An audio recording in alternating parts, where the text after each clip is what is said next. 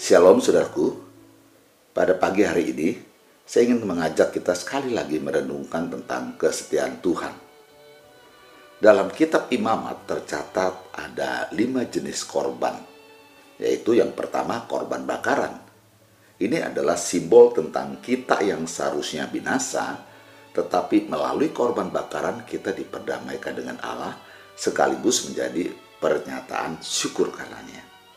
Yang kedua adalah korban sajian. Korban ini dipersembahkan setelah seseorang mendapat nafkah hidup. Pada zaman itu hanya ada dua macam nafkah hidup, yaitu pertanian dan peternakan, di mana sepersepuluh dari hasil terbaik dipersembahkan sebagai korban sajian demi kemuliaan Tuhan. Dan yang ketiga, korban keselamatan. Korban ini berupa ternak tak bercela yang dibawa ke hadapan Tuhan sebagai bakaran Allah setiap kali datang ke baitnya. Dan yang keempat adalah korban penghapus dosa. Korban ini melambangkan kesadaran manusia, termasuk para imam, akan dosanya lalu bersedia mengaku. Dan yang terakhir, korban penebus salah. Persembahan korban penebus salah dituntut oleh Tuhan bagi seseorang yang berubah setia terhadap Tuhan dan tidak sengaja berbuat dosa atau kelalaian. Saudara, manusia yaitu kita semua yang masih tinggal di dalam kemah tubuh yang lama atau daging ini, sesungguhnya sering kali kita sebagai manusia suka berubah setia dan sulit sekali untuk kita tetap setia. Sebagaimana yang kita ketahui saat ini kesetiaan sudah menjadi barang yang langka di dunia. Nah, saudaraku, jika kita menuruti standar Tuhan yang begitu tinggi, yaitu menurut imamat, maka itu berarti jika ada seseorang berubah setia dan sekalipun tidak sengaja berbuat dosa, kita harus dihukum. Ya, berubah setia adalah sebuah kesalahan dan kita akan dihukum jika saja tidak ada korban penebus salah. Jadi saudaraku, jika bukan karena belas kasihan dan kesetiaan Tuhan, maka pastilah kita semua akan binasa saat kita secara sadar atau tanpa sengaja berbuat dosa. Contohnya seperti Petrus, saat ia ada di tengah-tengah kelemahan dan kekalutannya saat itu, ia menyangkal Yesus. Tapi puji Tuhan, Petrus masih mendapat pengampunan dari Tuhan. Hal itu menunjukkan kepada kita kesetiaan, kasih karunia, dan kemuliaan Tuhan atas kita.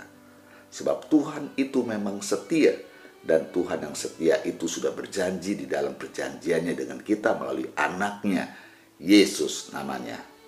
Mari kita buka Lukas pasal yang ke-12 ayat yang ke-8 sampai ke-12. Setiap orang yang mengaku aku di depan manusia, anak manusia juga akan mengakui dia di depan malaikat Allah. Tetapi barang siapa menyangkal aku di depan manusia, ia akan disangkal di depan malaikat-malaikat.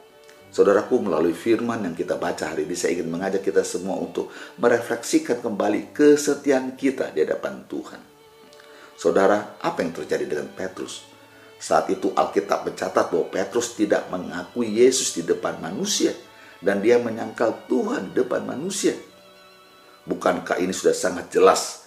Dan Paulus dalam 2 Timotius pasal 2 12b juga mengatakan jika kita menyangkal dia, dia juga akan menyangkal kita. Dan Tuhan tidak bisa menyangkal dirinya, bukan? Tetapi coba kita perhatikan apa yang terjadi dengan Petrus kemudian. Ternyata Petrus tidak disangkal Tuhan di depan malaikat-malaikat Allah dan bahkan sudah dipersiapkan dan didoakan sebelumnya oleh Tuhan. Pertanyaannya kok bisa? Karena apa ini? Ya, karena Tuhan tidak bisa menyangkali dirinya maka ketika kita tidak setia, Tuhan tetap setia dan mengampuni kita meski kita pernah mengatakan sesuatu yang melawannya dan berubah setia. 2 Tesalonika 3 ayat 3 berkata, tetapi Tuhan adalah setia ia akan menguatkan hatimu dan memelihara kamu terhadap yang jahat. Melalui ayat renungan kita hari ini kita melihat tentang kesetiaan Allah dan ditambah lagi dengan dua janji mengenai hal-hal yang penting dalam kehidupan kekristenan. Luar biasa bukan? Saudara, kesetiaan Tuhan itu adalah salah satu dari tema-tema agung dalam Alkitab. Tuhan adalah setia. Adalah Tuhan yang dapat diandalkan di mana kita juga boleh menerima limpahan janjinya. Saudara, Tuhan yang benar dan yang kekal itu sudah mengundang kita ke dalam persekutuan yang intim dengan anaknya. Sehingga kita boleh percaya kepada dia dan kepada janji-janjinya. 1 Korintus 1 ayat 9 Allah yang memanggil kamu kepada persekutuan dengan anaknya Yesus Kristus, Tuhan kita adalah setia. Haleluya. Saudaraku yang dikasih Tuhan, akan ada banyak tema-tema tentang kesetiaan Tuhan. Namun sampai di sini renungan kita pagi hari ini, Tuhan akan memberkati saudara sekalian. Mari saudaraku kita berdoa. Tuhan Yesus kami mengucap syukur buat renungan yang kami boleh dengar pada pagi hari ini. Kami kembali diajarkan tentang kesetiaan Tuhan. Oh terima kasih ya Tuhan Ampunilah kami akan segala kesalahan kami ya Tuhan. Tuhan kami percaya Tuhan yang setia itu memiliki begitu banyak anugerah untuk mengampuni segala kesalahan kami. Ajarkan kami Tuhan untuk terus setia kepadamu melalui persekutuan kami saat teduh, membaca firman dan berdoa ya Tuhan. Kami percaya Tuhan dengan pertolongan roh kudus kami dimampukan untuk melakukan segala perintahmu ya Tuhan. Ajarkan kami sekali lagi Tuhan untuk menjadi hamba yang setia seperti Engkau adalah Allah yang setia. Berkati Tuhan segenap aktivitas kami sepanjang hari ini dan kami boleh kembali Tuhan esok untuk selalu setia baca firman. Oh Tuhan, mendengarkan renungan-renungan. Terima kasih Tuhan. Dalam nama Tuhan Yesus kami mengucap syukur dan berterima kasih. Haleluya. Amin. Terpujilah Allah Bapa, Tuhan kita Yesus Kristus dan Roh Kudus yang telah mengaruniakan kepada kita segala berkat jasmani dan berkat rohani.